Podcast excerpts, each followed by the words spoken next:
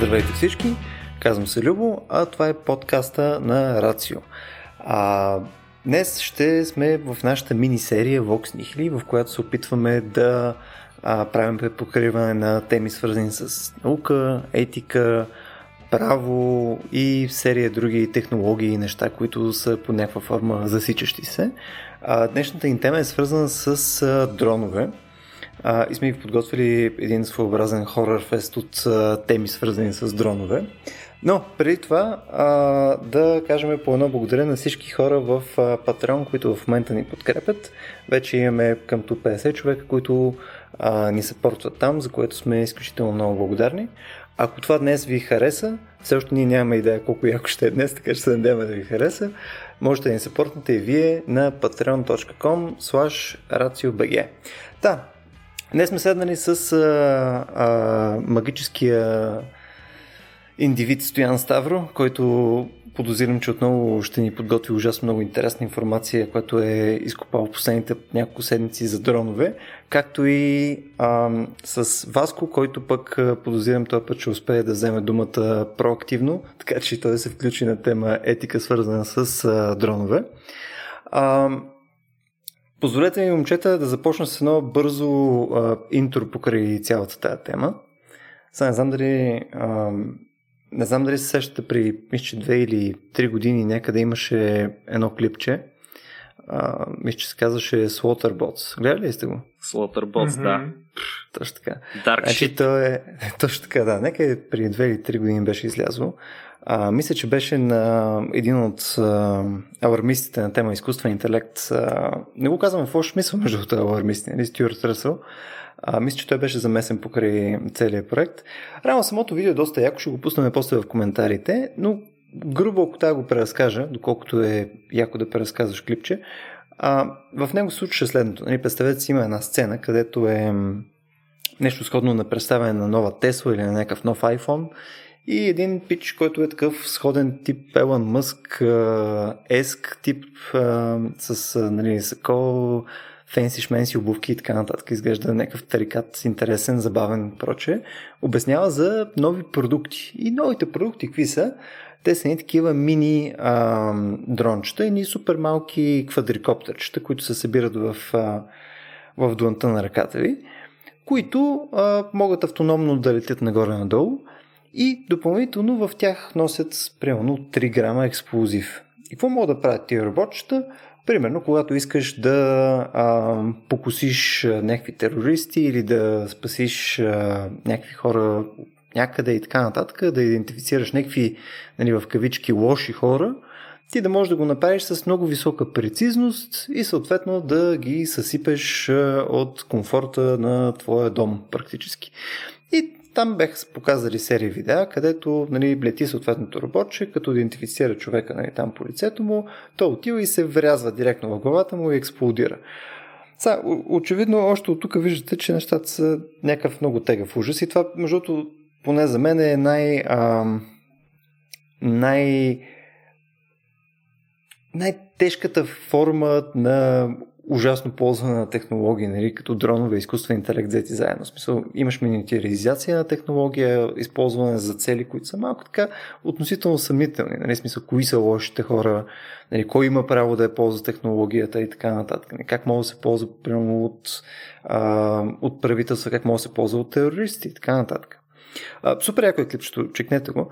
А, това е темата, която ние днес искаме да подходим и искаме достиг, да достигнем до това нещо лека по лека. Нали? Тук има серия морални въпроси, серия а, въпроси свързани с контрол и с... А, абе, като цяло технология по подобен начин би променила а, изцяло обществото, в което живеем в момента. Да, преди да стигнем до, до тази точка, нали, малко като мементо го правим в момента това, като подкаст, а, преди да стигнем до това нещо, искам да започнем от основите. Всъщност, какво представляват в момента дронове? Стояне, ако искаш, ти можеш да подхванеш от тук темата. А, да, разбира се. Всъщност думичката дрон е интересна, още от нея да тръгнем. А, от английски търти, забележете. Нали, първо, а, нали, винаги когато казваме дрон, трябва да се сещаме за търти, т.е. нещо, което безделник, в някаква степен нещо, което а, май нищо не прави, но всъщност не е точно така. Огромни, така. огромни инвестиции се вкарват в дроновете и не само говоря економически, но също така и инвестиции на въображение. Тоест, а, изключително много функции се смята, че могат да бъдат извършени чрез дроновете. Нали, това са ако трябва да ги определим, между другото, има такова легално определение в българското законодателство, в Закона за гражданското въздухоплаване, 2019 година, в параграф 3, точка 74, Нова е от 2019, да. Ето какво гласи тя. Безпилотно въздухоплавателно средство, в скоби дрон, е въздухоплавателно средство, което се управлява или е предназначено да се управлява самостоятелно или да бъде управлявано дистанционно, без на борда да има пилот. Тоест има две, така ако трябва тази дефиниция да я разбием на части, две части има. Едното е, че се управлява самостоятелно или дистанционно, като самостоятелно управляване в тези, които са с някаква степен на изкуствен интелект. Разбира се, и това е в това клипче, за което ти каза, в някаква степен. А, там това даже е обединено с идеята за рояка. Нали, имам уникални а, кадри в клипчето, наистина, как а, могат а, в един рояк такива мини дронове, микродронове да се съберат и да направят невероятни порази, но от една страна то се управлява по някакъв начин, т.е. то не е някакъв обект, който произволно се движи в пространство, се управлява, т.е. може да има цел, може да има а, и да преследва конкретен резултат. Най-лошия случай е смъртта на конкретен индивид. И от друга страна на него няма пилот, като под пилот се разбира човек всъщност. Тоест оттам идва и цялото определение на безпил... цялото име безпилотно въздухоплавателно средство, че е във въздуха, движи се с някаква цел, управлява се, но на него няма човек а, човека е някъде далеч а, застанал, го управлява а, и съответно а, може и да не го управлява, само да го наблюдава или да взима някаква информация от него, защото една от най-така често използваните функции на дроновете е именно тази, че те са буквално сетива. А, смучат информация от най-различни гледни точки и съответно изпращат към а, обикновено човек или пък машина, която използва някакъв алгоритъм за обработване на тази информация и съответно извършва дата майнинг, нали, нещо, което е много характерно. Така че а, безпилотното въздухоплавателно средство или дрон е инструмент а, да стигнем до някъде, където е опасно, а, да постигнем някаква цел, да съберем някаква информация, а, без да има риск всъщност за човешко същество, което е пилот на този дрон. И не знам дали а, всъщност е добре, но според мен е хубаво да кажем, че дори в условията, при които в момента записваме а, настоящия подкаст, а, нали, условия на извънредно положение, дроновете също са кандидати за така а, герои с много сериозно участие в овладяването на извънредното положение. Да речем една община Русе в България а, използват дронове, както пише в новината, снабдени с мощни камери, а, чиято цел е да отчита температурата на обектите, да засича струпвания на хора и независимо от часа в денонощието или от метеорологичните условия да дава информация в един такъв център за това къде има хора, какво правят, спазват ли карантината и така нататък. Тоест, ето вижте една а, съвсем актуална употреба на дроновете при наблюдаване на такива струпвания на общности от хора и спазване на ограниченията, свързани с въведената карантина и всякакви други противоепидемични мерки. И това се случва на практика без да излиза по никакъв начин човек, излагайки се на опасността от това да прихване някакъв коронавирус. Той просто наблюдава от всякакви гледни точки благодарение на тези дронове, които са изпратени в пространството около община Руси. А как го правят това с дроновете в Русе? Мисля, плюс това в Русе, в All Places, не, не че имам нещо против Русе, ама как, какво се случва в Русе, че ползват дронове?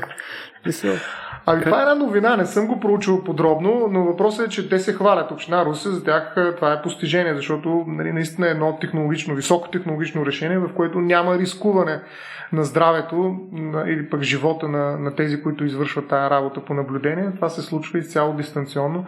А, нали, това е едно отново понятие, което е много модерно в момента. Виртуално, дистанционно обучението, вече образованието, висшето, нишето и всякакви други неща се случват виртуално и дистанционно. Ето ви, нали, някаква степен осигуряването на обществения ред също може да се случи дистанционно. Полицията може да не е на място, а там да са изпратени дронове, които са нейни пратеници, представители, както и да ги наречем, всъщност нейни така, разширени сетива, с които нали, полицията отива, засича, прави извода, анализира, даже и може да оказва въздействие, защото нали, това са апарати не само за наблюдение, но и за въздействие се смята. Нали, това е една от най-сериозните им също така и военни употреби, разбира се. Тоест, пълно, но... отива, отива един дрон, да кажем, където има скупчване на хора в парк, отива и той си има някаква форма на високоговорител и казват по дрона не стойте тук, защото ще дойдем. Абсолютно. Даже мисля, че в ромските квартали беше използвана тази технология по някакъв начин, макар че не точно с дрон, тук може би и с дронове, няма причина. Е, да това да не се случи, защото действително те могат да предадат някаква информация. И в крайна сметка, защо да го правят хора? Реално. бях, това е един от най-големите чува. въпроси. Това е един от най-големите въпроси. Дали има неща, които включително са свързани с поддържането на обществения ред, които могат да бъдат извършени от а, вещи, а не от хора. Вещи полицаи, нали, дронове полицаи. Нали. Включително има, между другото, много добри интересни идеи за това как а, дроновете да, да извършват функциите на а, полицаи по движение на пътищата, нали, трафик полицаи. Че ще бъдат много по-изпълнителни. Да, нали, корупцията няма как да се случи, те ще наблюдават, могат да сечат всичко. И скорост, абсолютно каквото решите, нали, може да направят като анализ и съответно да а, изпращат тази информация. Има такива системи за автоматично глобяване, санкциониране на хора, които нарушават движение, правилата за движение по пътища. Така че дроновете там, между другото, са на една ръка разстояние, така да се каже. Да, то, то не съм сигурен, че те добавят някаква допълнителна стойност, освен камери и радари в момента. Смисъл това, че са мобилни, не знам, може би ситуационно могат да се ползват места, където няма установена инфраструктура. Ме иначе не да. съм сигурен, че нещо правят повече. Ами, на, на практика движат се. Едно от особените случаи, да, особените характеристики. инфраструктура.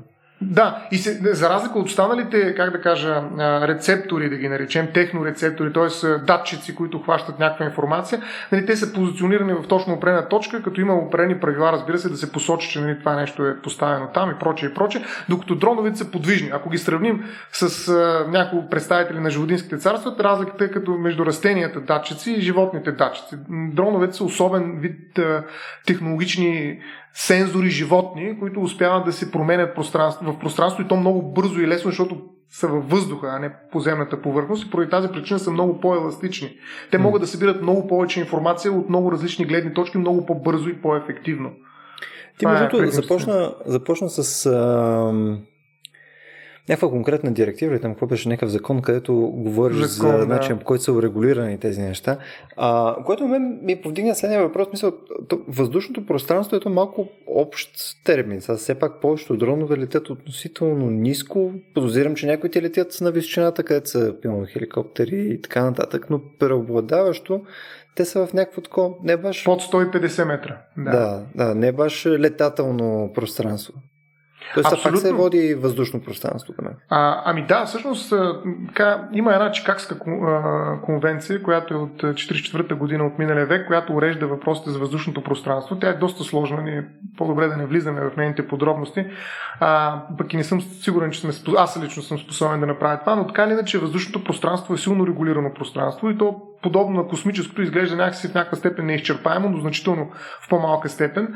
А, така и метафората за свободното небе е много важна. А, включително има и още една интересна и много красива метафора за единното европейско небе. Европейския съюз има доста регулации, свързани с това как да а, създаде обща структура на това особено пространство, което се нарича въздушно пространство и неговата регулация е много специфична. Действително, като може да обособим някакси два, две части. Едно, което е в рамките на националния суверенитет на съответната държава и нали, всяко влизане в него без разрешение на съответните, държави, на, съответните държавни органи би било посегателство спрямо суверенитет на тази държава. И има една международна част, която е по-високата на въздушното пространство, където има опрени свободи на въздуха, както се казва. Те се Пет, някои смятат, че това са пет, други, ма, други цифри могат да дават и така нататък, но въпросът е, че въздушното пространство, което се разполага между земната повърхност и космическото пространство, за което сме си говорили в друг подкаст, на практика се разделя на две части. Едното е национална държавата, това е по-долната част, а другото е това, което е международно. А, и тази част, която е на държавата, всъщност е място, където се осъществява най-висока регулация с множество законови разпоредби. А, там всъщност действа и закона за въздухоплаването, на гражданско въздухоплаване в а, България. Разбира се, а, там някъде трябва да се намери тази лента, тя е вертикална, в която да пуснем дроновете и се смята, че това е до 150 метра височина. Това е идеята, да не повече от 150 метра, така U-Space се нарича, идва от unmanned, нали, от, е, от липс, безпилотен, нали, U-Space. А, това е термина, който се използва. И всъщност това е ограничено, ограничението на такова блоково въздушно пространство, до което може да, да достигат дроновете. А това е положението при нас. А по принцип, дроновете, които се използват по света, особено за разузнавателни цели и така нататък, предполагам, че нарушават тия 150 метра ограничения. Ами. А... Имаш ли идея? Това е по-скоро европейска регулация. В смисъл, Аха. това е част от европейския регламент, който беше въведен между другото миналата година. Ако а, трябва да, да го малко по-подробно да кажем за него. През лятото влезе в сила регламент на Европейския съюз. А, и а, той, между другото, разграничава по много интересни критерии а, тези безпилотни летателни системи, ги нарича БЛС, а, които регулира. Те са две групи. Такива, които а, в случай на удар могат да предадат на човека кинетична енергия по-голяма от 80 джаула, забележете каква дефиниция, свързана е с нали, в някаква степен безопасността. А, нали, могат при удар да предадат на човека кинетична енергия по-голяма от 80 джаула. Това е първата група. И втората, чиято експлоатация представлява риск за неприкосновеността на личния живот, защитата на личните данни, сигурността или опазването на околната среда. Като най-типичен пример тук се дава а, дрон или въпросното безпилотно летателно устройство или система по-скоро, което е оборудвано с сензор, улавящ лични данни. Примерно камерата, безспорен такъв сензор, като има едно единствено изключение, когато става въпрос за детски играчки, но те трябва да са до 250 грама, за да излязат от тази регулация. И всъщност регламента от 2019 на Европейския съюз всъщност се опитва да каже при какви условия могат да се ползват нали, въпросните две групи, за които вече споменахме. Те, които могат да ударят човека с 80 джала и тези, които пък по някакъв начин защитават неприкосновеността най-общо казано и околната среда и, и дават много подробна регулация. Между другото, тя разбира се не е изчерпателна и тя по-скоро предава щафетите към националното законодателство. В България няма на базата, на базата на този регламент вкара някакъв специален закон всъщност и затова е само началото на практика, но има някои други много, много важни цифри въвежда този регламент, като например 250 грама. Нали, това е теглото на след което дрона става опасен за. Нали, така че а, има неща, които регламента ни казва, основно през културата на безопасността. Идеята е нали, да се осигури безопасност и то не само на тези, които обитават въздушното пространство, на тези на Земята, хората на Земята. А, и да се осигури също така неприкосновеност на личния живот, но регулацията те първа предстои всъщност. Хм.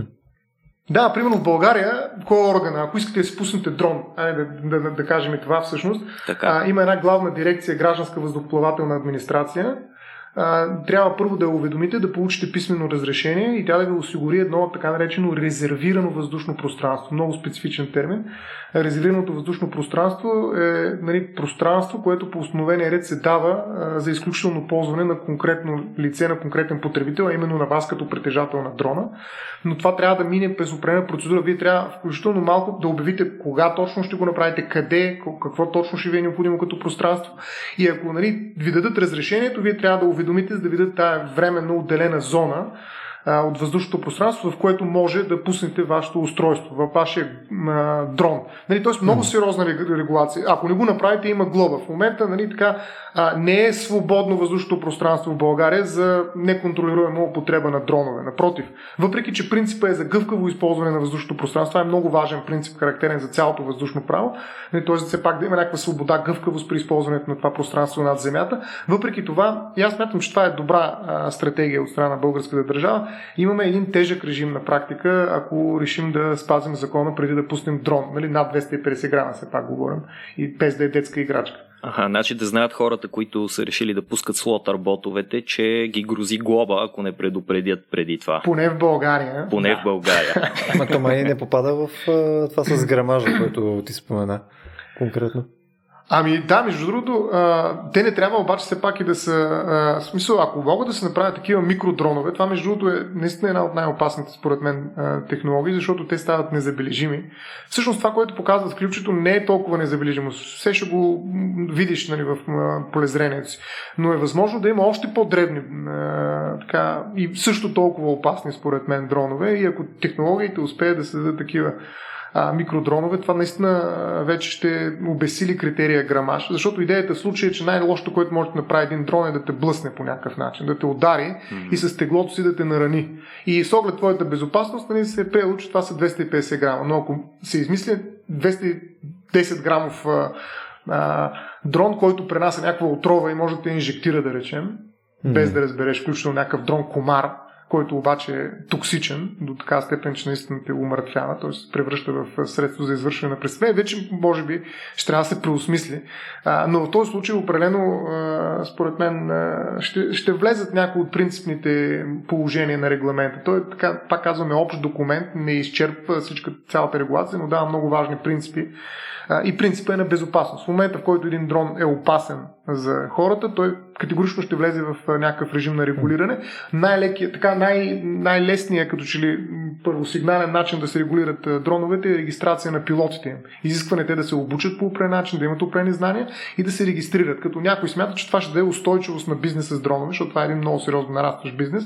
И всъщност самите играчи на, на, на пазара искат да има регулация, за да може да се успокои обществото, че те дронове няма нали, изведнъж да заразат небето и да го превърнат в а, някакъв а, кошер от а, жужжащи шума, също е голям проблем. А, вещи, които седят над главите ни, не ни, ни позволяват да се нарадваме на, на това небе, което сме свикнали. Аз също имам такива притеснения, честно да си кажа. То това е смисъл да, да регистрираш пилон пилот на даденото нещо е в случай, в който те не са изцяло безпилотни. Нали? Смисъл, защото може да представим и такъв вариант. Ами, под пилот се разбира лицето, което ги управлява от дистанция, всъщност, да. Mm. То, това лице, което всъщност ги пуска във въздуха, нали, определя какво ще правят, може и програмирано предварително и така. Този, който отговаря всъщност за... Mm. Като има опрени изисквания на дрона да бъде в неговата видимост. Нали, говорим в случая изцяло, все пак трябва да кажем нещо, което може би пропуснахме. Говорим изцяло за дронове, използвани за цивилни а, цели. Нали, това са а, употреби, които са свързани с а, съществуването ни обикновено гражданско, така да се каже, съществуване, не с военни цели. Това, за което вас като че ли по-скоро може би попита преди известно време, нали, че има дронове, които надхвърлят тази граница от 150 метра. А, ние влизаме в една вече военна употреба на дроновете, за която нали, най-вероятно ще говорим подробно, ама всъщност е различно от това, за което си говорим в момента и регламента на Европейския съюз а, касае изцяло а, цивилните дронове. Така. Тези, които използваме за най-различни други цели, различни от военните, нали, за картографиране, да речем. Има дронове, които изследват а, а, геодезически такива почвите, включително по. А, знаете, има въздушни доставки, безпилотни, пренос на различни предмети, всякакви. А, като тук има един много голям проблем, който също се засяга от въпросния регламент. Какво се случва с дроновете в градски условия? По-голямата част от регулациите в различните национални законодателства не допускат дронове над определен размер, грамаж в градски условия, защото именно в градските условия възниква най-големия проблем с безопасността докато не бъдат създадени някакви специални площадки, да речем, за кацане на такива дронове и прочее. Тоест липсва инфраструктура в градовете, която да позволи безопасно използване на дронове. И затова, примерно, има много интересни проекти с земеделски дронове. Поливат, следят, наблюдават за болести, за паразити, най-различни растения. Доста любопитни употреби има на дроновете всъщност. Да, да то, то като се замислиш дори в момента с нашия коронавирус нали, с нашата ситуация в момента с коронавирус, ти може да си представиш use case за тях и в момента. Нали, примерно, ако те имат, да кажем, термални сензори, нали, този скрининг, който mm. искахме да правим там на летища и така нататък, всъщност може да се случва и динамично. Сега то отново там пък ти е влизаш отново в разговора за лични данни. Дали съответно това, че ти като ходиш нагоре-надолу из София и те снимат дронове, дори само в инфрачервения спектър, нали? дали отново това не не ти влияе върху неприкосновеността на данните под някаква форма също. Но тук в интерес на истината, може би, може би аз съм малко баяс нали, покрай озон, но основното нещо, което на мене ми а, фигурира в полезрението, са ти доставки. Нали, наистина това, което виждаме покрай Амазон, е, че имаш някакъв аргумент, че това ще е един относително ефективен начин за доставяне на стока. Защото в момента какво се случва? имаш един човек, който кара една кола или best case, да кажем, кара велосипед на някакви по-къси разстояния, ходи, носи тия неща. В смисъл, има, имаш съществено количество повече организация, работа, заплати за съответния човек и така нататък, отколкото ако може да се автоматизира под някаква форма много е ефективното доставяне на неща посредством дронове. Ти може да си представиш някакви, грубо казвам, въздушни коридори, които са под някакъв начин сдвоени с пътища, така че да е по, ам, по-удобно, по-предиктабъл под някаква форма нали, това нещо.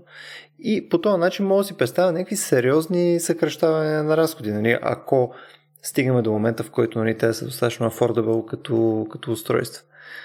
Нали, сега тук естествено мога да спестя веднага и серия вандализми, нали, които някой би искал да направи върху тия летящи ужаси, нали, включая и аз. Но потенциала за това е доста любопитно. Еми, ти казваш а, спестяване на разходи, някой може да ти каже и намаляване на работни места и Бог знае какво представяш и си хората, То, които доставят. Всяка автоматика, е, всяка автоматика ти е свързана mm. с това нещо. Да. Така е, така е. Аз се сещам, между другото, за една много, много любопитна така употреба на дронове, която ми е попадала през последните години преди две или три години а, бях задълбал малко повече в археология и се оказа, че има Беше места... закопал малко. Бях закопал малко. И се оказа, че има, има разни места там по а, мезоамериканските земи, а, където разкопките са ужасно трудни. Обаче използват дронове, които сканират и всъщност дронове, които влизат с сензорите си дълбочинно вътре и установяват, да кажем, някакви структури, даже цели архитектури на градове са открити по този начин и намират най-удобната точка, от която могат да започнат хората да навлизат вътре в тях. Т.е. улеснява много работата на археолозите. Да, аз мога да представя, че и за спелеология потенциално Абсолютно.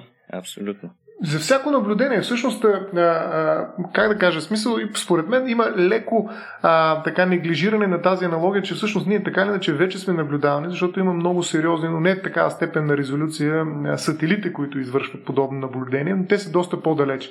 Това е всъщност едно приближаване на едни сателитни наблюдаващи устройства, които могат да черпат всякакви, инфор... всякакви данни и да ги използват за всякакви цели.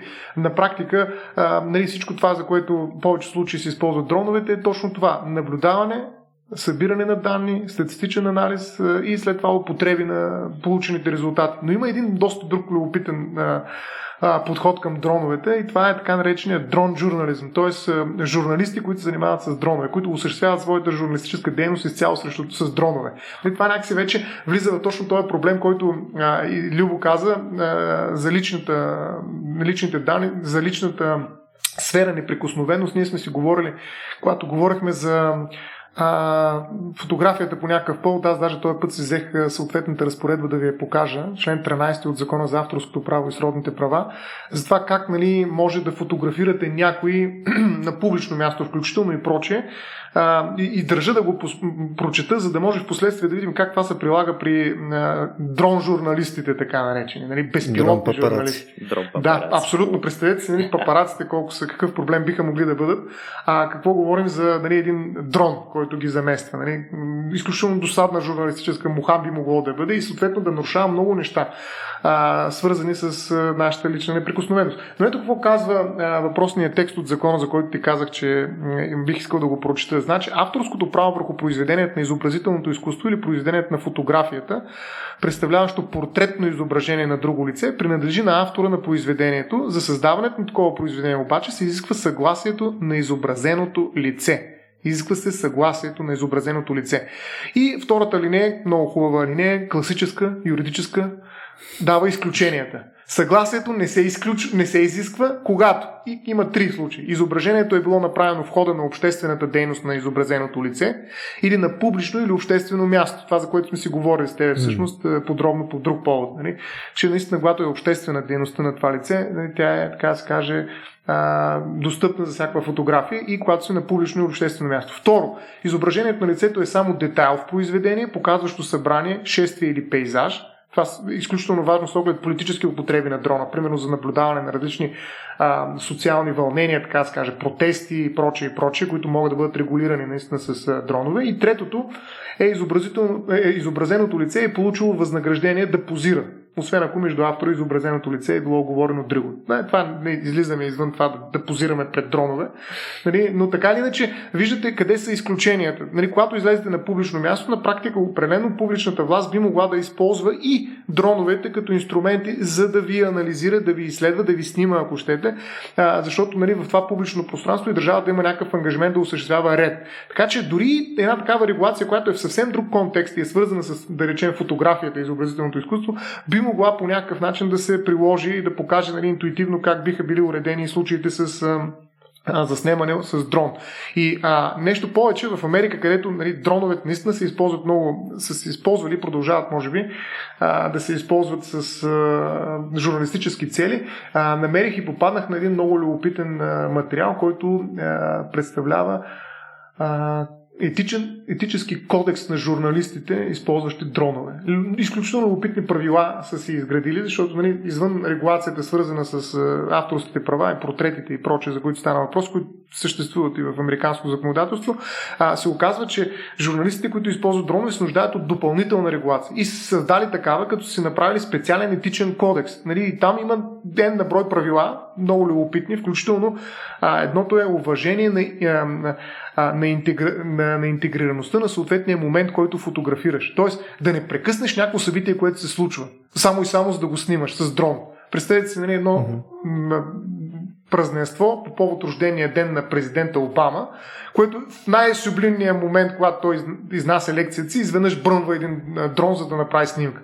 Нали, това, нали, в крайна сметка, той може да е дал съгласието си или пък да има някакви основания да смята, че е в публично пространство и прочее и прочее, а, но намесата на дрона в точно определен момент унищожава тази интегрираност на събитието, което се случва. Нали, това е една намеса в самия ход на времето, което интегрира събитието, което дрона се опитва по някакъв начин да запечата, отрази или възпроизведе. А, и това е нещо изключително любопитно. Аз се опитах така да потърся в българско законодателство. Има ли подобно правило, което да забранява да направиш снимка или да зададеш въпрос или в неподходящ момент, така да се каже, от някакво публично събитие. Нали, наистина, по-скоро това не е работа на правото, но ето, че самите журналисти в Америка са създали етичен кодекс, който, наред с другите правила, вкарва и правило, което изисква от тях а, на места на дрона, макар и само като наблюдател, да се случва по такъв начин, че да не разваля събитието, което се опитва да отрази. Според мен това е много любопитен така, а, начин да, за саморегулиране в една професия, която интегрира дрона като средство за произвеждане на, на, на своя крайен продукт, на именно журналистиката в случая. Това даже значи, че културата на, на дроновете е стигнала много високо ниво в щатите, за да има чак етични кодекси, които са изработени във връзка с използването на тия дронове, при това в една много конкретна сфера, mm. в журналистиката. Или показва, че твърде често се използва, че нали, на, на, така, как да критичната маса от използването на дронове е надхвърлила опрен прак, след който е необходима регулация, защото хората протестират. Вие не знам дали знаете, даже и а, при нас бяха регла, а, така, рекламирани въпросните пушки срещу дронове. А, чували ли сте за пушките Никога. срещу дронове? А, има много хора, които просто се притесняват от факта, че тези дронове могат да им правят страшни порази нали, в имотите и прочее и прочее, поради което и търсят средства, с които да се отбраняват нали, срещу а, така, нерегламентирания достъп до техните пространства и личен живот от страна на чужди дронове. И съответно, а, примерно дрон булет се казва един. А, всъщност те устрелват буквално. Това са специализирани специализирани, специализирани пушки. Специализ... Пушки се наричат в кавички. Те са много сериозни устройства на практика. Не, защото в ми звучи, че те си имат просто пушки. пушки. Да. е, тук, тук отстрела е специализиран. Отстрела на дронове е специализирал, като се е специализирал, като има два вида. Едни такива чисто физически. Даже има между другото обучение на животни. Има едни такива грабливи птици, които ги обучават как да се бият с дронове. Ако търсите в интернет, може да намерите такива клипо. Не специални животни, които са животните срещу дронове. Да, да, да. Нали, които те са много успешни, между другото. Те е, са тия корвиц, нали, които бяха там някакви гарвани и неща, нали така?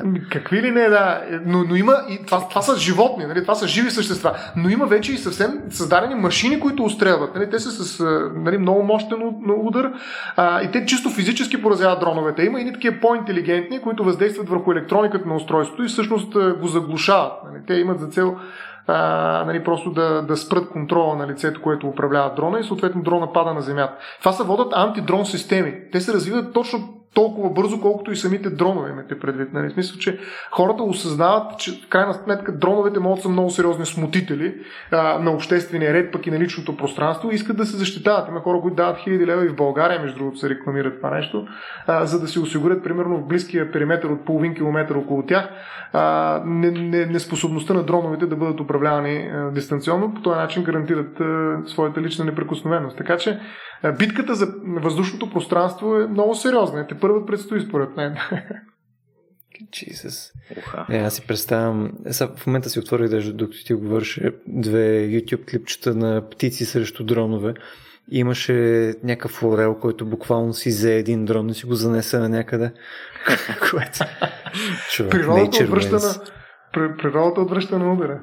Точно така. Ама, говоряки за удари, в крайна сметка, трябва да си признаем, че дроновете най- най-проблематично започват да стават все пак при нали, военни цели, очевидно, защото там вече имаш а, неща свързани с а, някакви решения, неща свързани с а, някаква подпряка етика, където до момента е била почти изцяло в а, ръцете на хора face-to-face. Нали, смисъл, последните а, две световни войни, нали, също и първите, а, реално са се водили от хора, които се гледали в очите и се убивали. Нали, в момента, в който сме стигнали до момента да имаме а, ядрени оръжия, горе-долу този тип масивен конфликт не сме имали. Тоест нещо се е попроменило. Нали, смисъл, нямаме, нямаме някакъв еквивалент на толкова големи конфликти в момента. Смисъл, има, има със сигурност в момента сражения и така нататък, но мисля, че е, е качествено по-различно. Тоест, а, интересно ще ми е да хваме да обсъдим ако а, можем да си представим някакви военни сражения, където вече имаш дронове, които може автономно да решават неща, нали, това дали по качествено по-различен начин се различава от дроновете, които са в момента. Защото знаем, че щатите пускат някакви дронове, които убиват хора в Близкия изток, обаче те в момента си имат пилот, има си някой, който е отговорен за това нещо. Но някакси е по-различно, не е ли? Е, само, може би, за да направя един преход, наистина това е злонамереното ползване на дроновете, включително и в граждански условия, за да видим как, нали, в крайна сметка, ще видим там, където дроновете са се родили, а нали, това са военните действия, безспорно. А ние даже с вас мислихме да почнем от, от там, но разговорът така се завъртя, че продължихме всъщност след интрото с въпроси, свързани по-скоро с цивилните аспекти на дроновете, отколкото mm. с военните, но тяхното родно място е наистина военните действия, както може би и на всички останали такива водещи технологии технологии, но а, преди да скоча там, а, само един още пример ще там за злонамерено използване на дроновете от а, хора, които извършват грабежи на банки. Представи си. Не. Пускат един дрон, който наблюдава улицата дали идват ченгетите. И изобщо как се случват нещата нали, в момента, в който решат да излезат от банката, когато са обирали и прочее. Тоест, а, дроновете а, нали, не са само предмети, които могат да бъдат а, така вкарани в някакви полезни употреби, но също така с тях може да се злоупотреби. И може би именно военните действия а, са място, където са възможни най-големи злоупотреби, но виждам, че Васко иска нещо да каже и затова ще му дам думата преди да продължа за военното. Васко, кажи. Ами, това което, това, което искам да кажа, че мен още ме държи припомнянето на Любо изобщо за слотър ботовете в самото начало и нали, това е най- изродско, нечовешко възможно използване на подобни дронове. Аз не си спомням съвсем ясно клипа, защото съм го гледал отдавна. Дали там не ставаше дума за такива, които не се управляват от хора, които съвсем автоматично се програмират да намират жертвите си. А, обаче, като цяло, мисля, че появата на дроновете и използването им последните колко 20 на години, мисля, че някъде от към 2000-та, 2001-2002 година се използват повече дроновете Точно в война. Така. След 11 септември най-вече започнаха използването им от Америка. Това, това, съвсем, това съвсем променя, както и Любо каза, войната такава каквато я познаваме, дори не само в етическия, нали, ясно в етическия аспект, това още по-голямо дистанциране, още по-голямо увеличаване на разстоянието между едната и другата страна на оръжието, нали, между жертвата и то, който я поразява. Ами, то дори чисто естетически е, разваля войната, ако мога така се изрази. Сега това звучи малко мрачно и тъпо, нали, кое му е толкова естетическото на войната, ама е, това е абсолютна деромантизация на военните действия и превръщането и в математика, де-факто, дроновете, без значение дали са пилотирани от хора или не всякакви идеали, които ни карат дори в миналия, миналия път, когато си говорихме, засегнахме тази част за поетическото естество на човешкото същество. Нали, всичко това във войната, което до някъде в войните, които са се случвали от древността до, до до сега, до дроновете, може да вдъхнови хората да участват в тях. Някакви идеали за доблест и силата и ловкостта и героичността на бойното поле и така нататък, изобщо са изчезнали. В момента говорим за една чиста математика, даже за, за някакви PlayStation нърдове, които а, загасят точки на един екран. И това... Да, те ако са, те ако са управляеми изобщо, рано човек е изцяло отделен от потенциалната вреда, нали, която може да му се случи. Нали, не рискува нищо. Това е, това е ужасно плашещо за мен. Това е просто um, terrifying. Това е думата, нали? Не, не е просто страшно. Това е ужасяващо. Ако използваме думичката, пак се върнем към нейното значение на търти, това са войници търти, което малко наистина така принизява ролята на, на, на военната прослойка. Не случайно, между другото, се отказва в Америка е отказано да се дават така военни награди за храброст на пилоти на, на дронове. А, именно защото Ето, се смята, че... абсурда. Да. да. Ама имало такъв дебат Имало е такъв дебат, защото те са поразявали много важни стратегически цели, имат изключително голям принос за решаването на определен конфликт. Като между другото тези войни се наричат малки войни. Не става въпрос, разбира се, за асиметрична война, която се води между една огромна сила, каквато е примерно Америка, с огромни технологически възможности и нали, някакви диваци буквално, които се ловуват по-скоро, отколкото нали, да се води война с тях, а, които са разположени в някакви далечни части на света, на Близкия изток, разбирате, и те са изпокрити покрити по различни е, пейки и седенки и съответно един дрон ги следи, наблюдава и в момента, в който трябва да се намеси, ги, разбира се, става просто за таргетирани цели, т.е. това са много ясно определени хора, които ще бъдат поразени или места, а, но така или иначе е, това са малки войни. Едната страна е много силна, другата е значително по-слаба и цели с прашки, нали, е, изпратените срещу нея дронове. А, и от тази гледна точка наистина не мога да се представя подобна война между Китай и САЩ, да речем. И там войната ще е космическа, съвсем различни размери, защото технологиите тогава ще са на един ръст и няма да е асиметрична войната. Но нали, говорим изцяло за асиметрични войни, в които нали, идеята за справедливата война някакси изчезва. Нали, тази много с много големи корени идея за справедливата, коя една война се заслужава да бъде водена. Има ли нещо такова като добра война, справедлива война? А, нали, това е войната, в която нали, всеки е готов както да убие, така и да умре. Нали, това е много важен риск, с който всеки влиза в една такава война. Да. А, той рискува всичко и това му дава право да отнеме всичко на някой друг, нали, срещу който той се изправя. Нали, тази реципрочност нали, е изключително характерна за справедливата война. А асиметричните войни, малките войни, за които стана въпрос, че Америка използва за, като терен за дроновете, те по принцип предполагат нали, нереципрочност. Нали, няма никаква реципрочност между а, американците, изпратени в Афганистан нали, с огромно количество технологии около себе си и нали, заварените там джихадисти, да речем. Нали, смисъл, че наистина войната там изглежда по съвсем различен начин, тя се води по съвсем различен начин, то няма бойно поле на практика.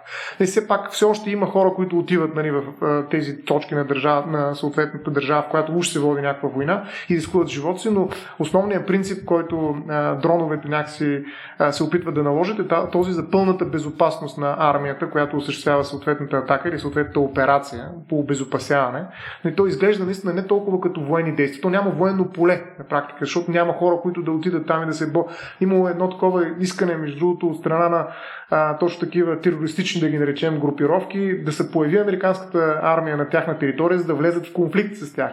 И именно защото не могат да влезат, те използват, нали, това е много важна пропагандна война, използват нали, терористичните актове, за да взривят цивилни, след като не могат да убиват военни, които се крият нали, зад екраните на компютри на 20 000 км отдалечени от място, където mm-hmm. се случват а, уж бойните действия, то тогава дай да убиваме цивилни. Нали? Това е отговор. Ето тази асиметрична война, която всъщност произвежда нали, а, тероризъм в световен Тоест идеята ти е, че потенциално тези дрон страйкове и така нататък, които примерно САЩ са правили в а, Йемен и така нататък, те са ти, те са генерирали всъщност терористи в последствие. В смисъл са подклаждат идеологията в някакъв Ами смисъл. абсолютно. Значи те казват, ето ние сме стелата си тук, нали? Не само тук, където може да не улучите с дронове, ами ние ще им със същите тези тела и ще се взривим в центъра на вашата цивилизация, тъй като военните ви са скрити като мишки, нали, защото най-важният ви принцип е за безопасност, ние ще ви изтрепим цивилното население, защото просто не виждаме военни.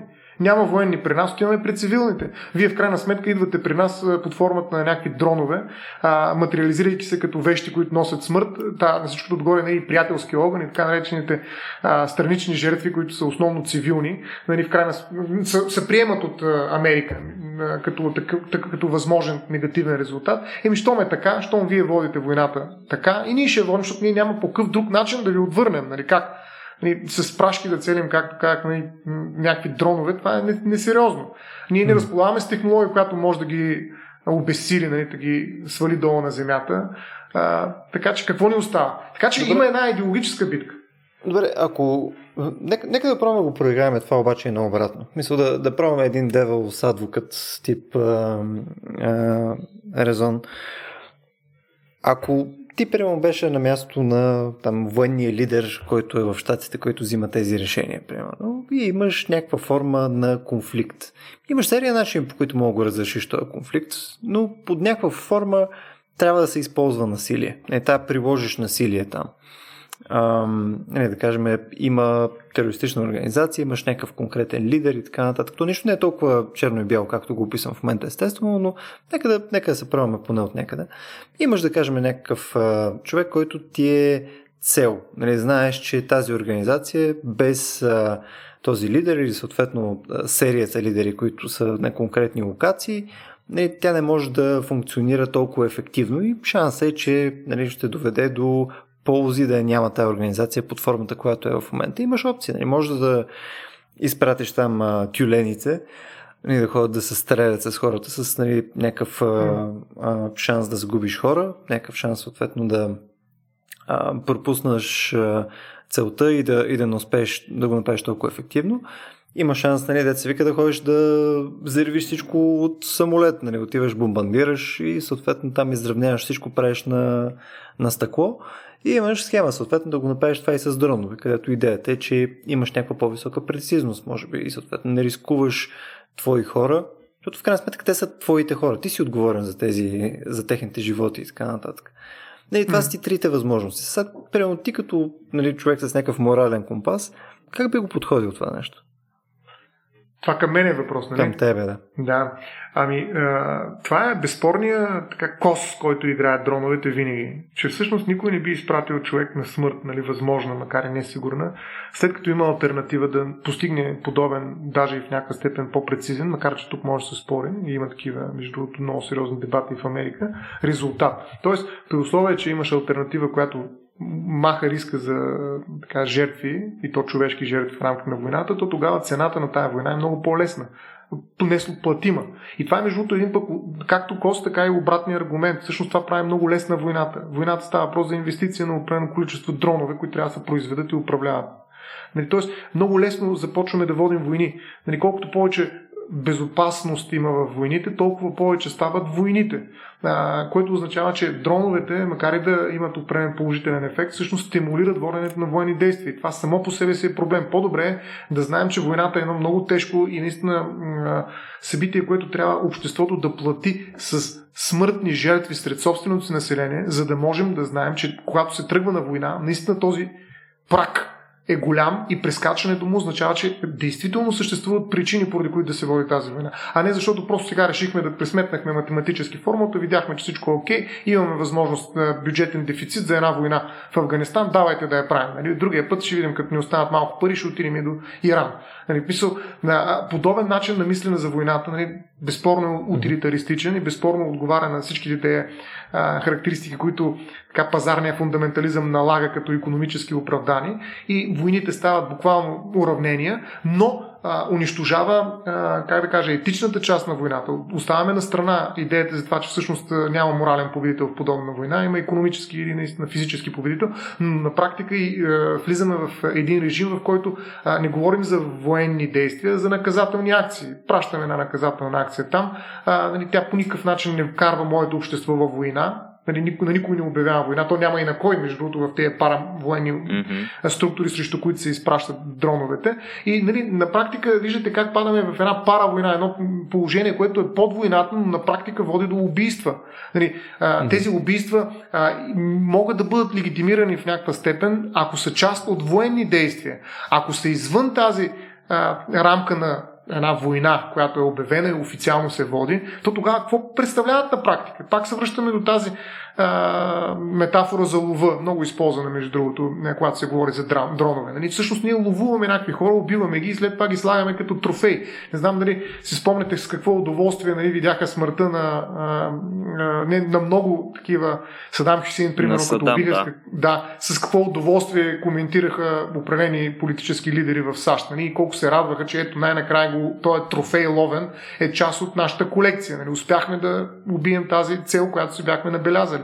А, така че това война ли е на практика? Това са поръчки. Нали, и преди е имало военни действия, в които участват хора, които са наемници, но в случая даже не са и хора, а са просто вещи, които изпращаш някъде да свършиш някаква работа мръсна, безспорно. Да, някакви хора ги управляват, но в някаква степен може да им дадат и самостоятелност, изкуствен интелект да вкарат вътре. Става страшно нали, в този момент, защото се наместват много хора, които веднага вдигат ръка срещу подобна възможност, но, но вече това не е война.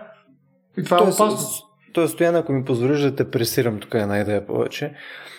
Тоест, по-скоро това, което ти казваш, ако съм те разбрал правилно, е, че ако, ако говорим за решение на някакво национално ниво, нали, тук по-скоро трябва да говорим в наратива, който ти в момента описваш, че потенциално нали, това влушава а, ситуацията на целия свят под някаква форма, тъй като посредства по-често да има войни, дори те да са асиметрични войни, които са с а, някакви групировки и така нататък, пак не искаме да правим войната да е по-лесно. Съответно, трябва на някакво политическо или организационно ниво да се вземе решение това да не се случва.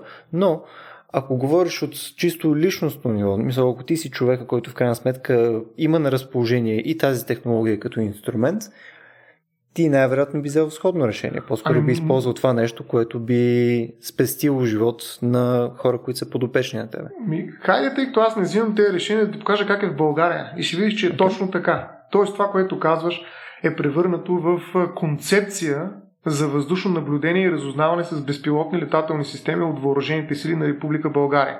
Да, само наблюдение и разузнаване но нали, това лесно може да се прескочи, ако имаме достатъчно технологии в извършване на военни действия, т.е. за въздействие. Защото наблюдението и разузнаването е наистина част от функциите на дрона, именно тези по събиране на информация. Има такава концепция и в тази концепция, ако я намерите много любопитна, е, нали, това е национална концепция все пак за българските въоръжени сили. И там се говори за философия на интелигентната война. Аха а, нали, това се води интелигентна война. Така, новите измерения на бойното пространство изискват един нали, съвсем нов подход а, и създаването, изграждането на единна система за разузнаване, наблюдение, идентифициране, целеоказване и ето тук се появява думичката унищожаване на обекти на противника. Като под обекти, разбирай, всичко, не само обекти, а и субекти на противник. Mm-hmm. А, така че, а, всъщност, българска държава ясно е взела позицията на интелигентната война, да я наречем по този начин, като е изброила и предимствата й нали, предимствата да използваш роботизирани системи на практика за постигане на военни цели. Ето само някой ще зачита, макар че те не са съвсем малко. Ниска степен на риск за високо квалифицирания състав, обслужващ системата. Първата, разбира се, това е което си говорим. Способност да се изпълняват широк кръг от задачи във всякакви условия на денонощието. Метеорологичната обстановка и в среда, в която присъствието на човек е невъзможно. Отиваш в пожара и правиш нещо. Между тук са и спасителните дронове, които е положително употреба. А, с пъти по-ниска себестойност, това са първите три неща. Между другото, виждате колко показателни сте. На реализиран потенциал в хода на експлуатационния цикъл. И прискачам някои от останалите неща, които са дадени като предимства.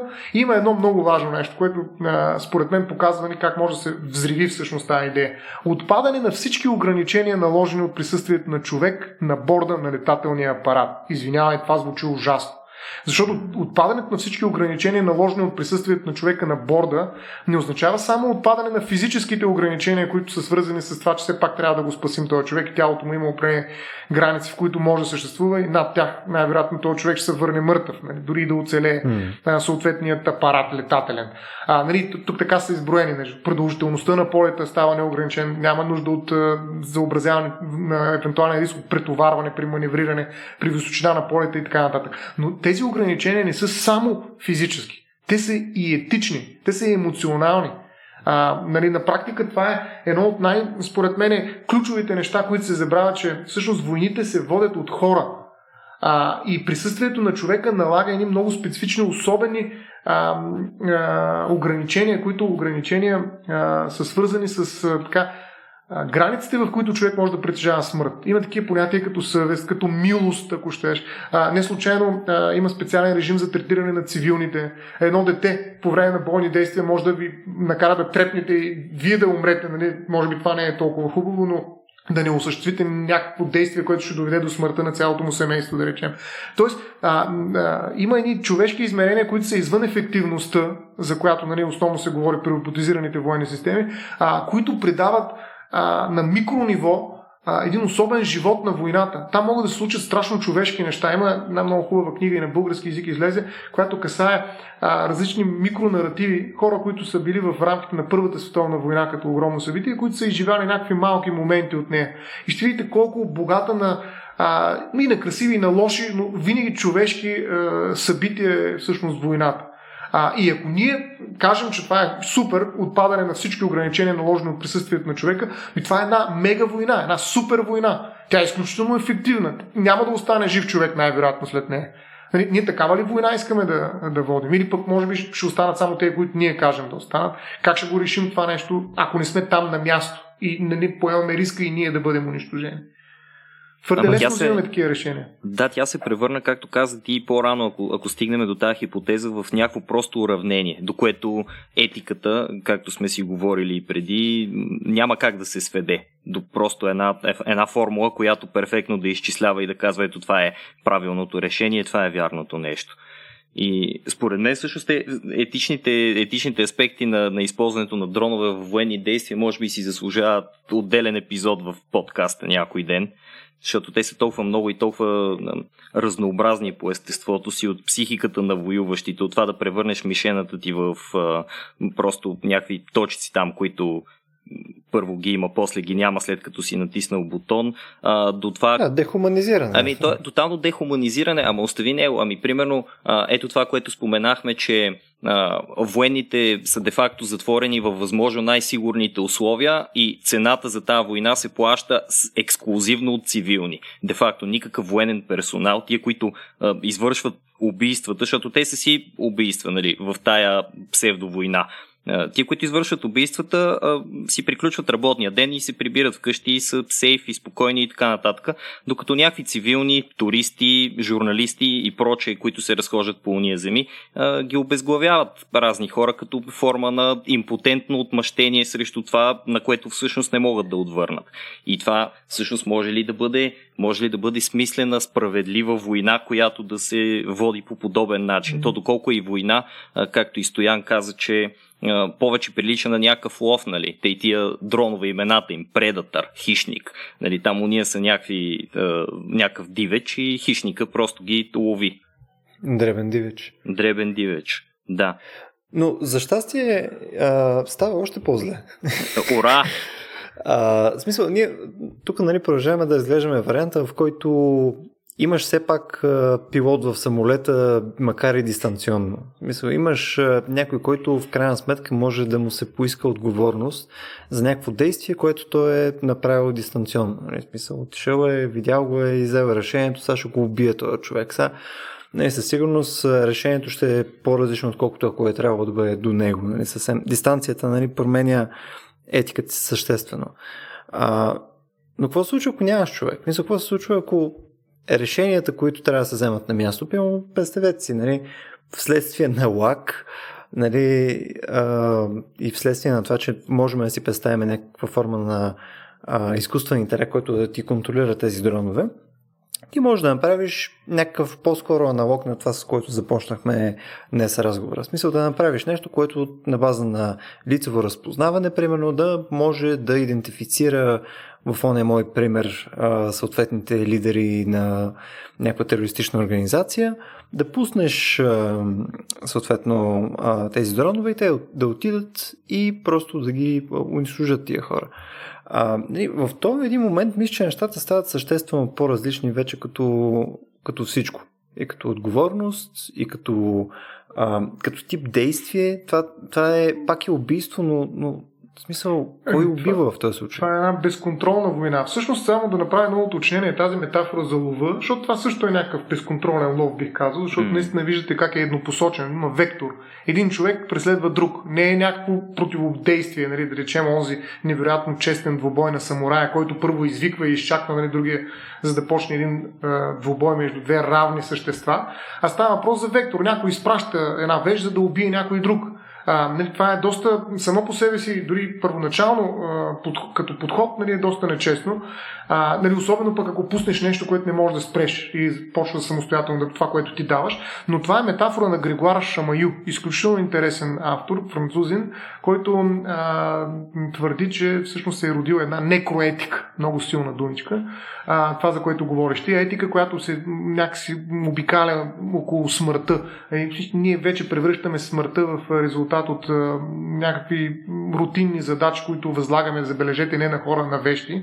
Разбира се, тук а, има значение това, че при една война, ако трябва да говорим пак за война, все пак общественото мнение ще ни наложи, то е изключително чувствително към загубата на така наречения летателен състав. То ще наложи във всички случаи, каквото и да си говорим ние, да изпратим там машини, а не хора. Нали, смисъл, това е, аз съм убеден, че няма начин, нали, когато тази альтернатива стои пред а, едно общество, то да избере да, изб, изпрати, а, видите ли, хора, които да рискуват живота си. Нали, в смисъл, а, има хиляди предимства, включително реакцията е много по-бърза при една ескалираща криза, ако изпратите вещи, вместо да правите мобилизация, да речем, на цялото население.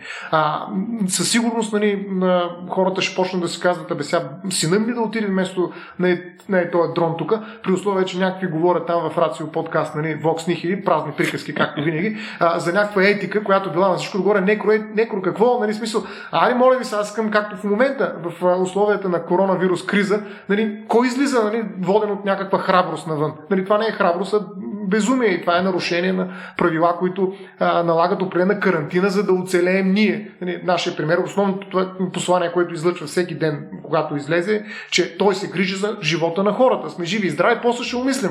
Нали, а при едно военно положение или война, в което вие имате възможност да изпратите дронове, включително и такива, които изобщо ви освобождават от възможността да мислите върху решенията, които са свързани с смърт, това, което казваш, Любо. Нали, Тоест, те автоматично преценяват, пресейват хората и казват, ето, то е, то е, то е, нали, защото те са потенциално опасни. Еми, какво по-добро от това?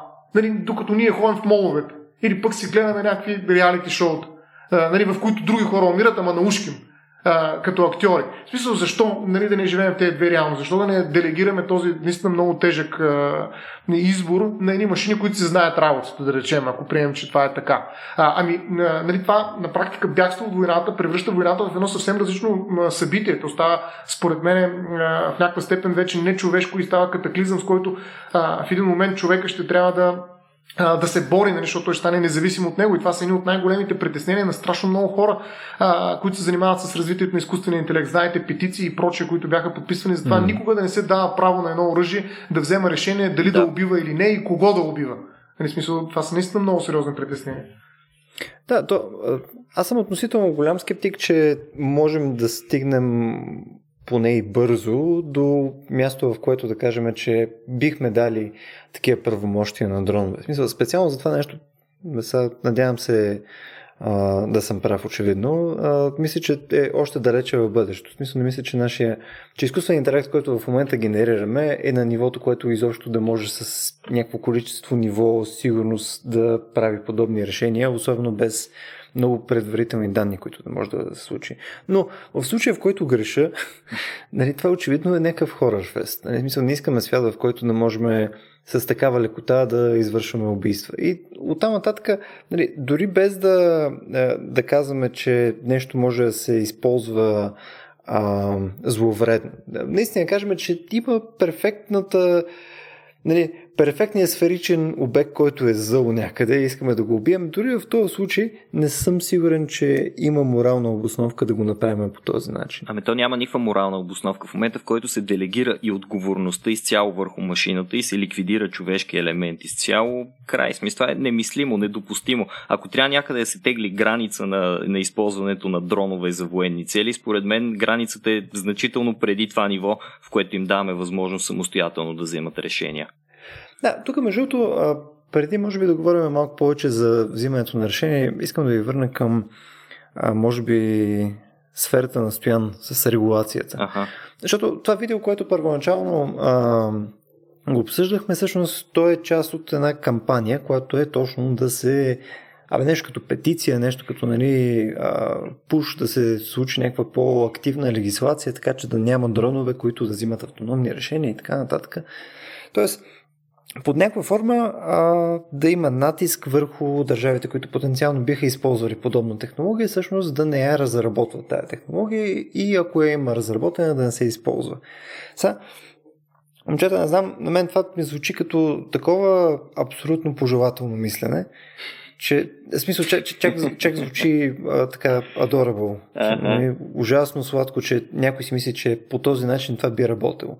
Сега, не знам как вие го мислите, но според мен това е качествено по-различно от а, това да имаш ядрени оръжия. В смисъл, нали, при ядрените оръжия има така нареченото а, mutually assured destruction. Нали? Тоест, да. ако някой ползва ядрени оръжия, практически шанса и другите да ги ползват а, е нали, непренебрежимо огромен. Тоест има реципрочност. И, да. Точно така. И схема, нали, един просто да ползва и да, и да неутрализира а, чуждите оръжия, просто звучи нереалистично.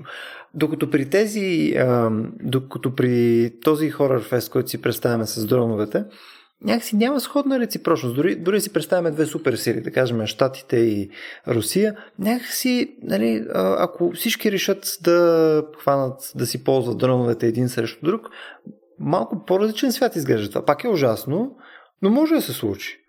В смисъл, и, и, и не мисля, че някой ще стои в подводница и ще чуе дали да натисне бутона за това нещо. Това по-скоро може да се случи доста по-естествено. Проблема при дроновете понякога е, че не знаеш кой го управлява. Нали? Особено ако пък не го управлява никой, тогава става съвсем, защото тогава не е ясно кой точно напада. Нали, ако дрона взима самостоятелни решения, той да, би могъл да, да носи някакво знаме, да речем американско, а, но дали Америка те напада всъщност? А, един от най-големите проблеми при интелигентните вещи, по повод на които всъщност дори Европейския парламент прие една специална резолюция, е свързан с вредите, които могат да причинят такива интелигентни вещи а, да речем самоуправляващи автомобили, за които надявам се ще говорим друг път, живот и здраве. А, тоест проблема с вредите, причинени от интелигентни вещи е основен в правото. Само че това са така вреди, които се причиняват без те да са търсени. Тоест те идват като някаква необходимост при използването на съответните интелигентни вещи, които иначе са изключително полезни. И тъй като вредите са по-малко от ползите, нали, ние ги използваме, както много други такива рискови технологии, речем електричеството. Нали, има доста толкова удари и хора, които умират от това, но ползите са повече. И ние имаме някакви регулации, които по някакъв начин се опитват да регулират, да определят какви ще са правилата, на които ще се починят отношенията между хората при настъпването на такива вреди. Дали ще има застраховки, кой ще ги плаща, кой ще поеме задължението да обещети, т.е. да плати за настъпилите вреди и проче. Това е някакси естествено необходимо, разбираемо. Когато обаче създадат вещи, които имат за основна своя цел да създават вреди, и то е от най-тежките вреди, да убиват хора, и нали, тогава нещата се обръщат категорично. Изведнъж се оказва, че вещите, които по принцип ние трябва да имаме за да изличаме някаква полза от тях.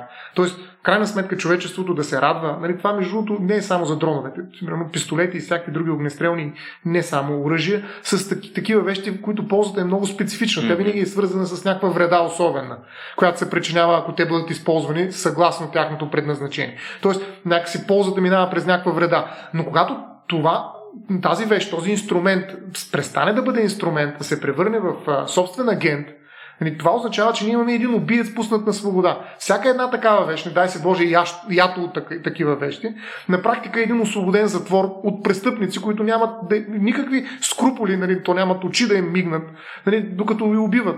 Тоест това е, как, как да кажа, наистина е хора, наистина е ужасно, защото нали, в крайна сметка ние пускаме на свобода буквално едни агенти, които даже нямат политически а, така, така, мотив те не са САЩ срещу Китай или Съветския съюз, стане вече Русия срещу Европа или някой друг, няма значение. Ами това са някакви хора, които, не хора, извинявайте, вещи, които са а, нали, точно а, как ги наричаха тези, а, които нямат никакви морални скруполи, нали, а, които просто отиват да убиват. Нали, те са а, без никакви задръжки. Те имат някакви цели, които никой не може да ги разбере. Да, може би някой преди това ги е програмирал, но Какъв там нататък... си ти, бе, нямаш никакви задръжки? Yeah. и, и, и, това е един свят, който, между другото, беше описан в един от епизодите на, на Черно огледало. Не знам как се Точно. казваше точно. Hated кучета. in the nation. А, така. И ни кучета, които хореха по целия свят и хората се чудиха как да се отърват. А, не, това е друг, това е друг. Той с мини дрончета беше Hated in the nation. А, да, това, това, беше... е, това е с пчелите. А имаше един с кучета, ако си спомняте, в които едни кучета бродиха по целия свят и хората се чуди как да ги избият. Един човек специално битката му с едно такова куче, което беше просто оставено на произвола, то няма никаква друга цел, взима енергия от слънцето, да речем, просто търси хора и ги трепи. Нали, смисъл, може би това е доста добро решение на екологичния проблем на Земята. Metalhead се казва, между Metalhead, точно така беше. А, и наистина това е един изключително постапокалиптичен, тежък ужас, който преживява всеки гледащ този епизод. Това е, може би, от най-тежките епизоди, които гледах. Той е един бавен, изключително труден, без никаква надежда, без никакъв изход, нали, защото просто имате една машина, която има време, колкото и цялото време на света има за да ви убие. Нали, представете си срещу какво се изправят. Да. Нали, това не е нещо, което ще огладне, ще му дожалее, ще, ще отиде да си гледа децата или ще се пусне в крайна сметка двете капки нали, да гледа малко да се порасе и вие точно тогава ще го хакнете с нещо твърдо зад главата. Нали. Няма, няма шанс. Да, това е нещо, да. което седи и чака. Само чака вие да заспите, защото за разлика от него вие спите или имате някакви биологични нужди, които то в момента, в който ги видиш, ще използва. Това е ужасно. Нали? Изключителната уязвимост на, на нас като биологични същества ще се превърне в а, нишата, в която тези същества ще успеят нали, наистина да ни ударят по един много силен начин. Ако те наистина се еманципират, в смисъл не да преследват някакви конкретни свои цели, а просто да, да извършват задачата, която им е възложена по някакъв начин. Защото аз съм далеч от а, идеята да антропологизирам подобни същества и да смятам, че нали, в един момент роботите ще се изправят срещу хората, защото видите ли, искат да се освободят от нас нали, и трябва да, им, да ни обявят война, да ни някаква наистина война няма война. Mm. Това ще е просто една рутинна задача, която изпълняват по някакъв повод. Нали? Сеч. Да. Сеч. Мисъл, да. убийство, убийство без мисъл просто ще има, да. Без intention. Без Еми, а, автоматизъм пълен в тия действия. За, за една машина няма, няма какво друго да бъде. Да, това е най-съопасно, защото не те мрази. Дори не можеш да го провокираш. Не можеш да го извадиш от нерви, да речем, нали, да имаш някаква стратегия от тази гледна точка, нали, да видиш срещу себе си някой, който споделя твоята участ. Това е ужас. Срещу тебе идва, примерно, една, айде в един епизод, една пчела, която ще убие, или пък едно куче, което ще изяде. Нали, няма да те изяде, защото то, няма, то не еде, но просто ще разфасова. Нали, и ти не виждаш нищо в него, освен собствената си смърт. Нали, това е наистина черно огледало. Огледало, в което виждаш какво си постигнал, а, воден от тази идея да направиш нещо хубаво, да развиеш технологиите до такава степен, че те сами да взимат решения брутални от типа на това, кой да убият.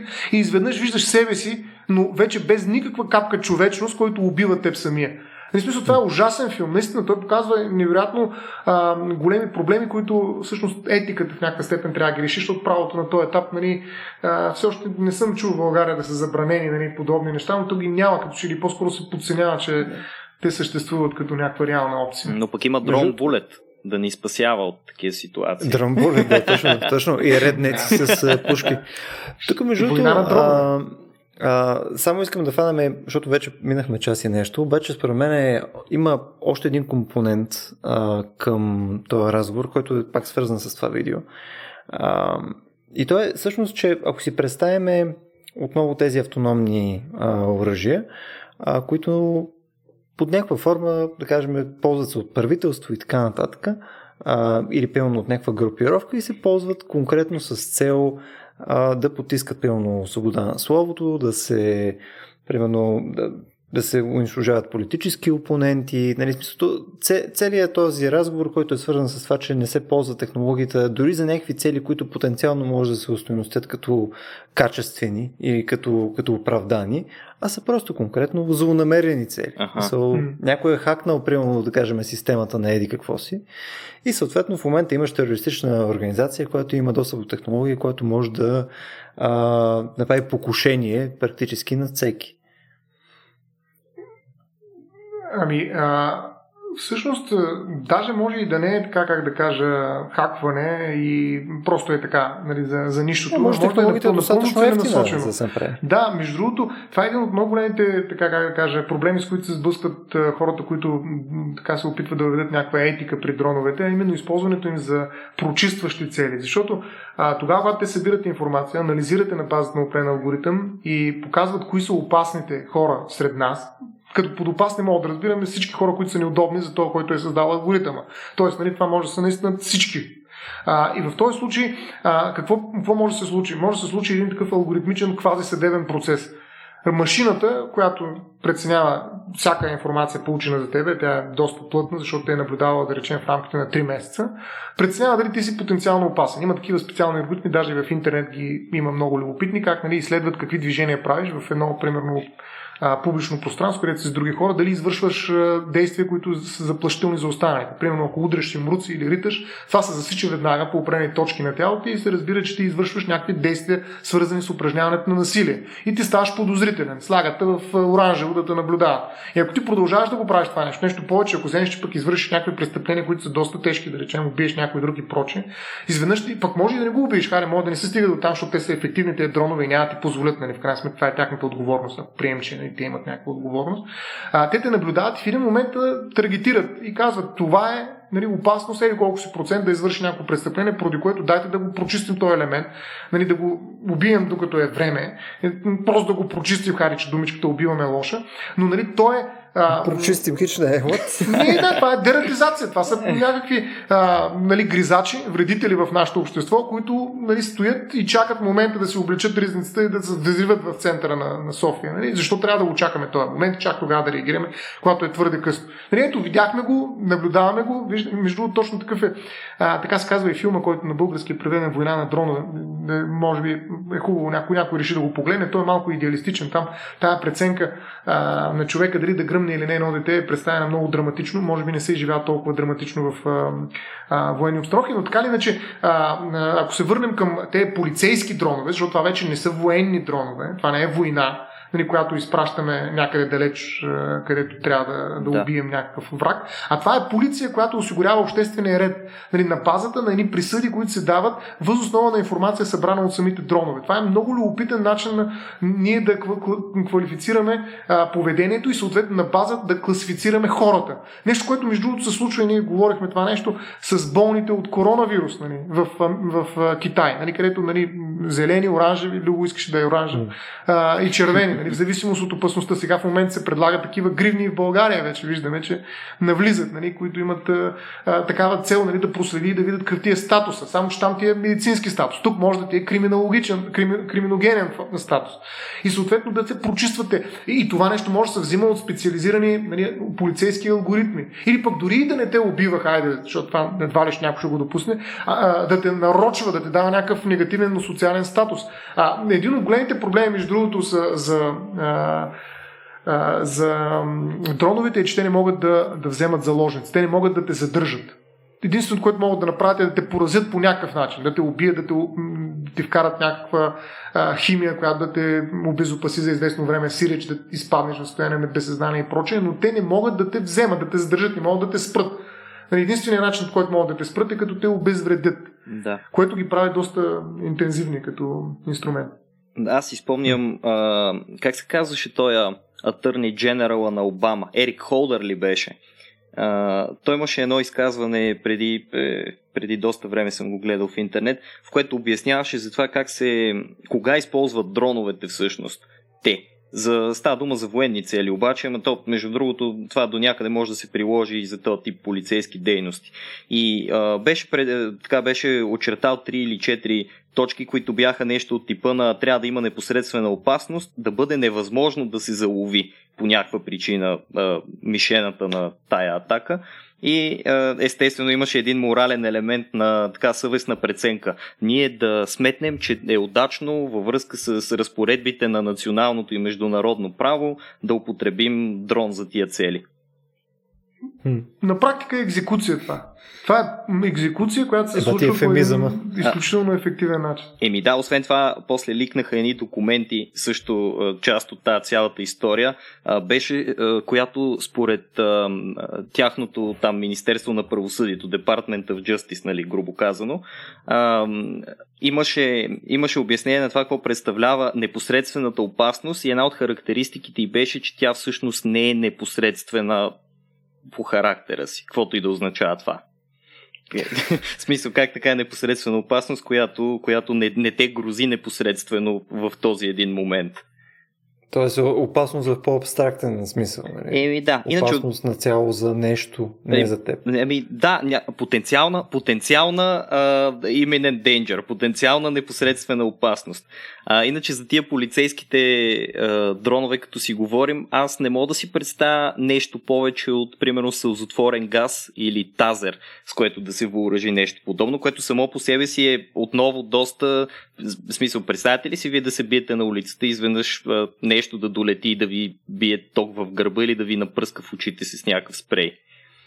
Това ще е доста гадно. Колко е... Или просто идва с една палка и почва да лети. Е, това бъл... С шибучица. Абсолютно може и така да стане, но поне ще ни спести този проблем, ако си спомняте преди известно време имаше за полицаите, дето бяха пръскали срещу вятъра камени протестери и се бяха напръскали сами в очите. Дрона е абсолютно foolproof в това отношение. Абсолютно. Да, това показва не точно тая липса на реципрочност. Нали? Когато се изправяме срещу машини, всъщност ние се изправяме срещу нещо отвъдно, нещо толкова друго, че на практика ние не можем да, да се борим с него.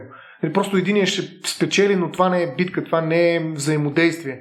Нали, това е все едно да се изправя срещу една стена и да викам срещу нея нали, за политическите си права. Да. Нали, това на практика няма как да се случи. А, идеята за гражданското неподчинение, което е част в някаква степен от идеята за гражданското общество, mm-hmm. а, от свободата и прочее, предполага, че ти се изправяш с тялото си срещу някой, който също се изправя с тялото си срещу теб. И нали, това залога е голям. Нали, друго е нали, да, се, да си мерим не знам какво във Фейсбук, като правим някакви коментари нали, по някакъв пост невероятно нали, важен за двама ни. Друго е нали, да излезем и да почнем нали, да, да го правим това нещо на живо, където всеки може да удари един мрук на другия, макар че разбира се това би било противоправно и нали, не би било правилно, но все пак този риск съществува. Не, не правете това вкъщи. Да.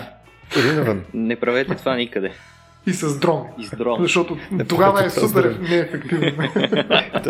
значи, ако, ако дрон пише нещо във Фейсбук, по-добре там се съгласявайте, защото нещата са Ще ви намерим. Аз викам лека по лека да се изправяме към нашето дигитално бъдеще и да приключваме за днес. Имаме, да се вика, поле за още серия а, разговор, но нека този път пощадиме хората с само час и 20 минути. Yeah. А, и в този ред на мисли искам да благодаря на всички, които издържаха час и 20 минути от размисли и страсти за а, дронове. Надявам се това да ви е харесало. Ако този епизод или като цяло нещата, които ние правим са ви интересни, а, може винаги да ни подкрепите в Patreon на patreon.com raciobg. Това е едно от нещата, което в момента ни позволява да правим подобни записи и да имаме техниката, с която в момента записваме. В интерес на истината след седмици нещо даже не пристигат още два микрофона, така че ей, стоян ще е щастлив. да, ами от нас е това и до следващия път.